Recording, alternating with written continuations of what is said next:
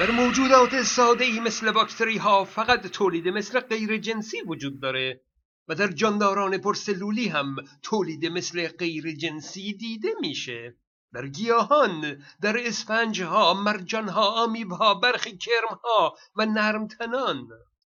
اما بیشتر جانداران پیچیده تولید مثل جنسی دارند و اون رو در تکامل به دست آوردند. چه شد؟ که تولید مثل غیر جنسی به جنسی تکامل یافت؟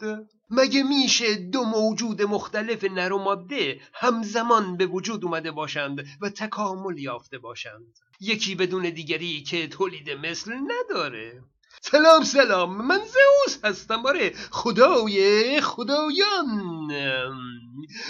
خب واقعیت اینه که دو جنس نر و ماده هم مثل بقیه موارد تکامل یافته به تدریج به آرامی و بر اساس تصادف و انتخاب طبیعی به وجود اومده. چطوری؟ باکتری برای تولید مثل به دو تا سلول همانند تقسیم میشه. به این میگن تقسیم میتوز. این تقسیم در همه جانداران اتفاق میفته اگه پوست شما ترمیم شده موهاتون بلند شده استخونهاتون رشد کرده یعنی سلول های شما همه با همین تقسیم میتوز مثل باکتری ها تکثیر پیدا کردند. این نحوه دوتا شدن رو از باکتری ها به ارث بردند.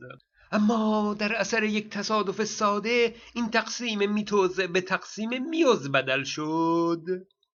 فرض کنید که در درون هسته این سلول دو تا رشته دی ان ای به نام A و B داریم. در تقسیم میتوز ابتدا اینها همانند سازی می کنند میشه دو تا A و دو تا B. اما سلول می‌خواد دو تا رشته تنها داشته باشه. برای همین اونها رو در یک ردیف قرار میده تا اون رشته ها رو از هم جدا کنه و آنچنان جدا می‌کنه که اصلا سلول به دو تا سلول یکسان تقسیم میشه. اما روزی از روزها این رشته ها پس از همان سازی به جای اینکه در یک ردیف قرار بگیرند در دو ردیف قرار گرفتن و سلول طبق روال خودش عمل کرده و به دو سلول تقسیم شد. اما اما رشته های دوتا آ و دوتا بی که از هم جدا نشدند. برای همین دوباره سلول عمل تقسیم شدن رو تکرار می‌کنه تا رشته های مشابه رو از هم جدا کنه. اما حالا چهار تا سلول نصف و نیمه داریم. خب برای اینکه این اشکال برطرف بشه باید دو تا از این سلول های نصفه با هم ترکیب بشن تا یک سلول با همون تعداد رشته های دی ای رو بسازند. و بعد با تقسیم میتوز زیاد بشن و یک موجود زنده تولید کنند. تا اینجا حرف از جنسیت نزدیم.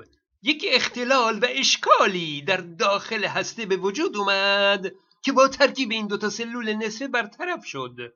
این نسل جدید از دوتا جنس متفاوت حاصل نشده. از همون یکی والد به وجود اومده. اما اما دی اون این بار عینا مثل نسل قبل نیست.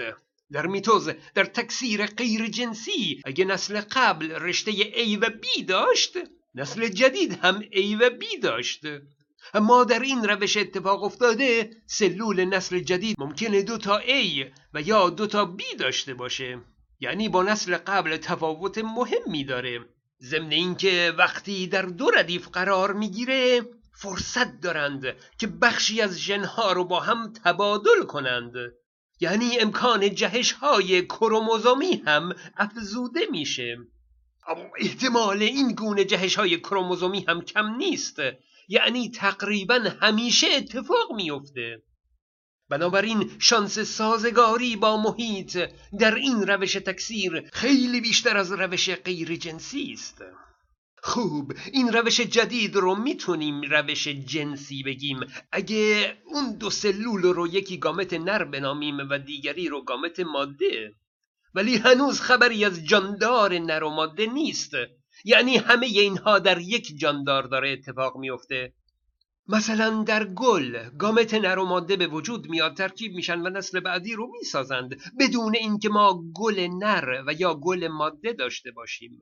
بعد بر اثر دخالت تصادفی حشراتی مثل زنبور و یا بر اثر باد ممکنه برخی گامت نر این گل با گامت های ماده یک گل دیگه به هم برسند و ترکیب بشند که از اونجا که این گامت ها از دو جاندار مختلف هستند تنوع و شانس بقای بیشتری خواهند داشت. ولی باز هم گل نر و گل ماده به حساب نمیان. برای بقا نیاز حیاتی به وجود دو جاندار نیست. بدون باد و حشره هم می‌تونن تکثیر پیدا کنند.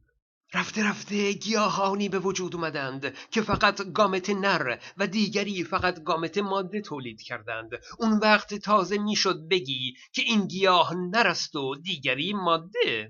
مثل درخت نخل که نر و ماده داره.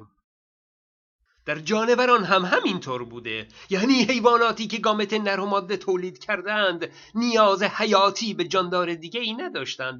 رفته رفته جنس نر و جنس ماده به طور جداگانه به وجود اومده و در ابتدا جنس ماده برای تولید مثل نیازی به جنس نر نداشته. یعنی هم به کمک جنس نر و هم بدون دخالت او می‌تونسته تولید مثل کنه. به این روش تولید مثل جنس ماده بدون گامت نر بکرزایی میگن. امروزه هنوز روش بکرزایی در جانوران دیده میشه. در زنبور اصل بکرزایی در کنار تولید مثل جنسی بخشی از چرخه تولید مثل محسوب میشه.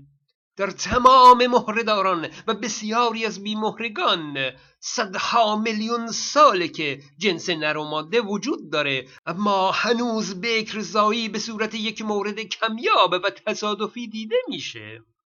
مثلا در مار بکرزایی ثبت شده. یعنی یک مار ماده بدون وجود هیچ مار دیگه ای تولید مثل کرده؟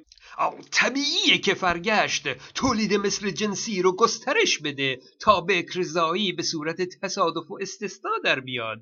چون نسلی که از دو موجود متفاوت حاصل شده باشه شانس بقای بیشتری داره. برخلاف نظر اسلام که میگه اول مرد بوده و زن از پهلوی مرد درست شده اگه به جنسیت جنین انسان نگاهی بندازیم می‌بینیم که جنین انسان به طور پیش‌فرض دختر هست. یعنی اصل کدهای ژنتیکی انسان برای تولید دختر چیده شده. حالا اگه جنین پسر باشه XY باشه هورمون مردانه ای ترشح میشه که اجزای جنین رو به سمت پسر شدن تغییر مسیر میده. گاهی پیش میاد که مانعی بر سر راه این هورمون مردانه قرار می‌گیره و باعث میشه که این هورمون به بقیه قسمت ها نرسه و جنین خود به خود به سمت دختر شدن پیش میره. یعنی جنینی که در واقع پسر بوده به شکل دختر به دنیا میاد. و یا برعکس این حالت گاهی جنین دختره. اما بدن او ترشح یک هورمونی از قده فوق کلیوی رو با هورمون جنسی مردانه اشتباه می‌گیره و جنین رو به سمت پسر شدن تغییر مسیر میده. یعنی جنین در واقع دختره اما به شکل پسر به دنیا میاد. اینها در بزرگسالی ممکن رفتار اون جنسیت واقعیشون بروز کنه و نیاز به عمل جراحی و تغییر جنسیت داشته باشند. اینهایی که گفتم هیچ ربطی به هم جنسگرایی نداره. اینها به اون ترنس ها ربط داره که تغییر جنسیت میدن. در واقع هم جنسگراها مشکلی در جنسیت ندارند. فقط تمایلشون به جنس موافق هست. همین. در انسان تا به حال بکرزایی دیده نشده و البته محال هم نیست. اما میلیاردها نفر بر این باورند که مریم مقدس باکره بوده و فرزندی زاییده. این رو نمیشه با بکرزایی توجیه کرد. چرا که اگه این یک مورد استثناء بکرزایی باشه باید فرزند او XX باشه دختر باشه نه پسر.